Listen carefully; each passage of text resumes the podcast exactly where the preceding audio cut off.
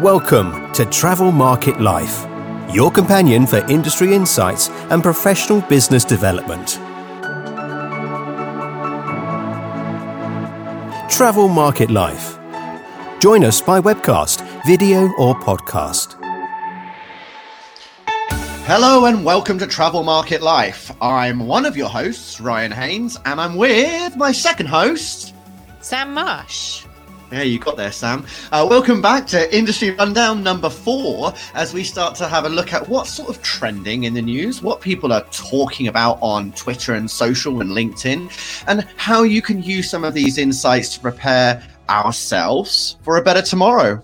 Yeah, absolutely. It's been quite a busy week, sort of couple of weeks really for the travel industry, hasn't it? Because there's been so much going on in the newspapers and in the media about exactly what's going to happen. I think there's more announcements to come yet from the government as to if travel will get going again quite soon and what will happen and what staycation means. So I think we're going to be discussing some of these topics today. Yeah, we've got 2 topics that we're going to be covering in this episode. The first one is, when will travel reopen? Why guessing is bad for the industry. And following will be what staycation really means. Travel Market Life. So Sam, as you say, it's been a really interesting couple of weeks, especially since the government decided to slap a £5,000 fine on anybody that wants to leave the country for holiday. And this just makes us wonder, will we actually reopen internationally this summer?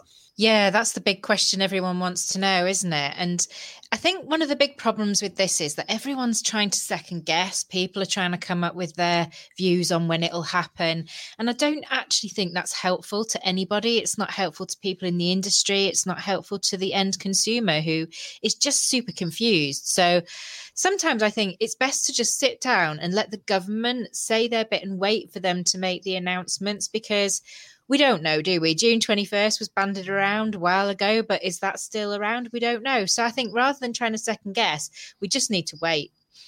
Yeah, and this has annoyed me in recent years, where people foregaze what's going to happen.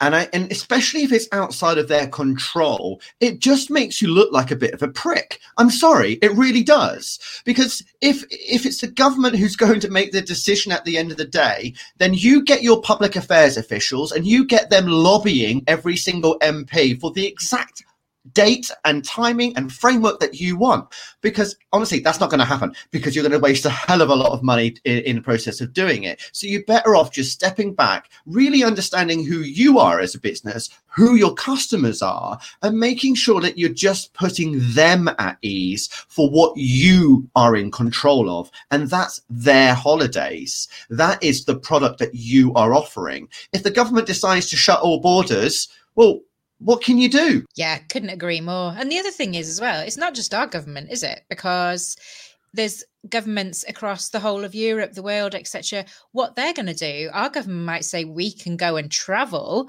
but other countries might say, well, we don't want you. So I was having a conversation this week with a couple of people in Spain, and the Spanish people are really getting quite annoyed, I understand, by the number of French and German tourists that are currently draping themselves over the great Spanish beaches, whilst the Spanish aren't even allowed to leave their own regions. Ah, that's interesting. I hadn't been aware of that. So you can imagine here, if we had loads of tourists coming here and they were able to move around the country free reign, how pretty annoyed the British public would be, and how bad it would be right now if that were to be the case, because we know what the British are like. They're the first ones to flout the rules if they can. But though, if everyone's abiding by them, they're not too bad. So we don't really want it to get out of control, as what I'm hearing is happening in Spain. But what's important is what you need to communicate. So what sort of things are we advising? Well, I think the things that they really need to look at is simple stuff. First and foremost, cancellation policies, because customers are going to want to know what it is. If they want to cancel, they have to cancel. And refund policies. Are you going to get your money back fairly quickly? Or is it going to be, in the case of some companies like last year that took forever? Customers are going to want to know that if they've booked and paid for something and they can't go, that they can get their money back pretty quickly. It's things like that. It's insurance as well. What insurance policies are going to cover them for? I think that these are things that we have been trying to talk to you about for the last year, and they are still very important communication items. What you also need to be considering as well is what impact could potentially new sort of policies have. So what about the new vaccine passport? What about PCR tests? What about what happens when you arrive in the location? Are you aware what will happen with your travel product? And if you're not, just be prepared to be ready to get that information when it becomes available, because you're going to have to communicate that. Being involved in that discussion and making sure that you are in contact with the right specialists and experts just means you're going to be quicker at getting that communication out to your customers to put them at ease when those changes do come into place. Yeah, I think another thing as well that a lot of companies fail to do is give adequate contact information, so that when people are wanting to find out this information, where do they go? Do they get it off your social media? Have they got a direct email address for somebody? Have they got a phone number? How do they get hold of you? Have you just got statements up on your website that cover off as much as possible? Obviously, every holiday has its own individual unique elements, but if you can cover off as much as possible on a page on your website that people can look at, then at least their mind's at ease if they know that you are looking after every element you possibly can for them. Yeah, and it's what are consumers expecting? You've got to ask this question to yourself. If you're in their shoes, what do they want? Do they want false promises? No. They want real information. They want honesty. They want to be told that they're not going to go to Mexico this year after they've already rebooked that trip 4 times. They want to know that they don't have to rebook it, that they can get their money back. And maybe in the future, you would have built that relationship and that trustworthiness with them, that they will actually come back to you. Consumers just want inspiration. Consumers want to know that you're a stable business. Consumers want to have faith in who they're putting their money with. And the only way of doing that is by becoming stable, by being honest and being direct with them for the things that you can control. Absolutely. Honesty and openness are the key, aren't they? And flexibility as well. To be flexible for your customers so that when they are ringing up and they want to cancel, they want to rebook for another time, they want to change to a different destination, they need to know if you're willing to do that, and if you are willing to do that, how quickly and easily you're able to sort that for them. Yeah. And, there's so much that you can be doing now for travelers, especially to keep their imaginations alive. It doesn't stop because you're not sending them on holiday. Just think about all that work that you have to go through to capture that booking in the first place. All the creative ideas to spark their imagination, their inspiration, their dreaming. That phase is such a long stage of any booking process, of any holiday, that people spend up to 40, maybe more hours preparing for their trip. So how can you make their first holiday the best blimmin' holiday that they've ever had? Well, we've got some great examples of companies that have really been knocking down and figuring out how they can still deliver an experience, and more importantly, perhaps, help prepare them for a real immersive holiday experience when they do get away. One of the examples is Travel Curious. They've launched virtual tours and even a new clubhouse session. Yeah, I mean, their virtual tours are fantastic because it gives you an opportunity to sit in your armchair and live experience somebody in a city doing the things that you're only allowed to do at the moment, but some great tours out there on Travel Curious that people can have a look at and really inspire, really feel like they're there, really experience it in the only way you can right now. And that's a great way of lighting the fire and imagination in people's bellies for when they are ready to, put their money down and book that holiday. Yeah, I mean, they have to pay for these private tours, these virtual private tours. So it's a great way of earning money for this company. But it's another way for people to be ready for their holiday. And when they go to these destinations, they can go, oh, yeah, that doesn't look as nice as I thought it was. I won't go there. So at least you've sort of, in some ways, you've saved yourself the hassle of wasting any time whilst you're away and optimizing each and every part of that experience. I mean, we've often spent hours reading Lonely Planet guides in the past. So how is this any different? Plus, it's a great experience that you can have with you and your traveling companions, so that you have something to look forward to and talk about as a result of that virtual tour, or that discussion group or forum or the videos that you've been immersing yourself in. And social media is part of that as well. Just keep that trickling effect going of the dream. And a sensation of going away. Yeah, because we appreciate that not every company out there, you're not all going to have the ability to do virtual tours, but everybody's got the ability to create simple videos for YouTube, create great social media images and exciting things on there. So it's not difficult for companies to do this right now. It's just a matter of using a bit of creativity, a little bit of imagination, and putting yourselves in the shoes of your potential clients and thinking, right, what would I want to see? What would I want to look at? And creating something fun and inclusive and making them feel like you do really care about what it is they want to do when they get on their holiday. And this almost ties us into the next subject we're going to be talking about, staycations. If people aren't going to be outside of the UK this year, how can they get a sample, a tasting of what it is like to go to the destination that they booked with you? Can they go to a special Turkish restaurant?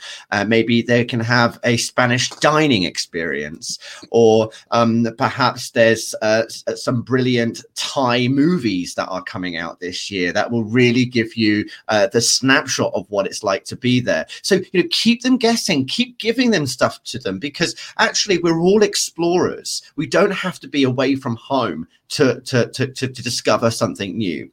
So staycations, I mean, that is one of the trending topics at the moment, but what does it mean? Seems to mean something different to everybody, doesn't it? I think I've always thought personally staycation meant you have a holiday in the UK, but it seems more and more now that staycation means actually staying at your own home and doing day trips. I would certainly agree with that, seeming as we have nowhere else to go right now but to stay and cation. And I remember when we started working on a campaign when I was working at HomeAway about 7 or 8 years ago. It was like the big staycation campaign, and it was trying to get people to stay in the UK, visit some of the most phenomenal spots across from the countryside to the beaches, to the coastal towns, to the hills and the mountains. There is so much to see in such tiny country. And however, it's had to take on a whole new meaning of its own with this pandemic. And I think that's interesting, seeing the trends of these people who've had to take annual leave at a time when you can't leave your own local area. So people are actually discovering what's around them. Yeah, I think people have come quite creative and discovered footpaths they didn't know about and little interesting kind of historical places that are perhaps nearby to them that you might not be able to visit the interior, but you can certainly look at things like that at the moment. And then the other thing I think people are discovering as well is by doing all these little day trips out, the businesses that have been able to keep running, like the ones that you've talked about already, where you can go and get food from, you could actually create your own little experience by getting a takeaway Thai meal while you enjoy something while you're out and about in your own area.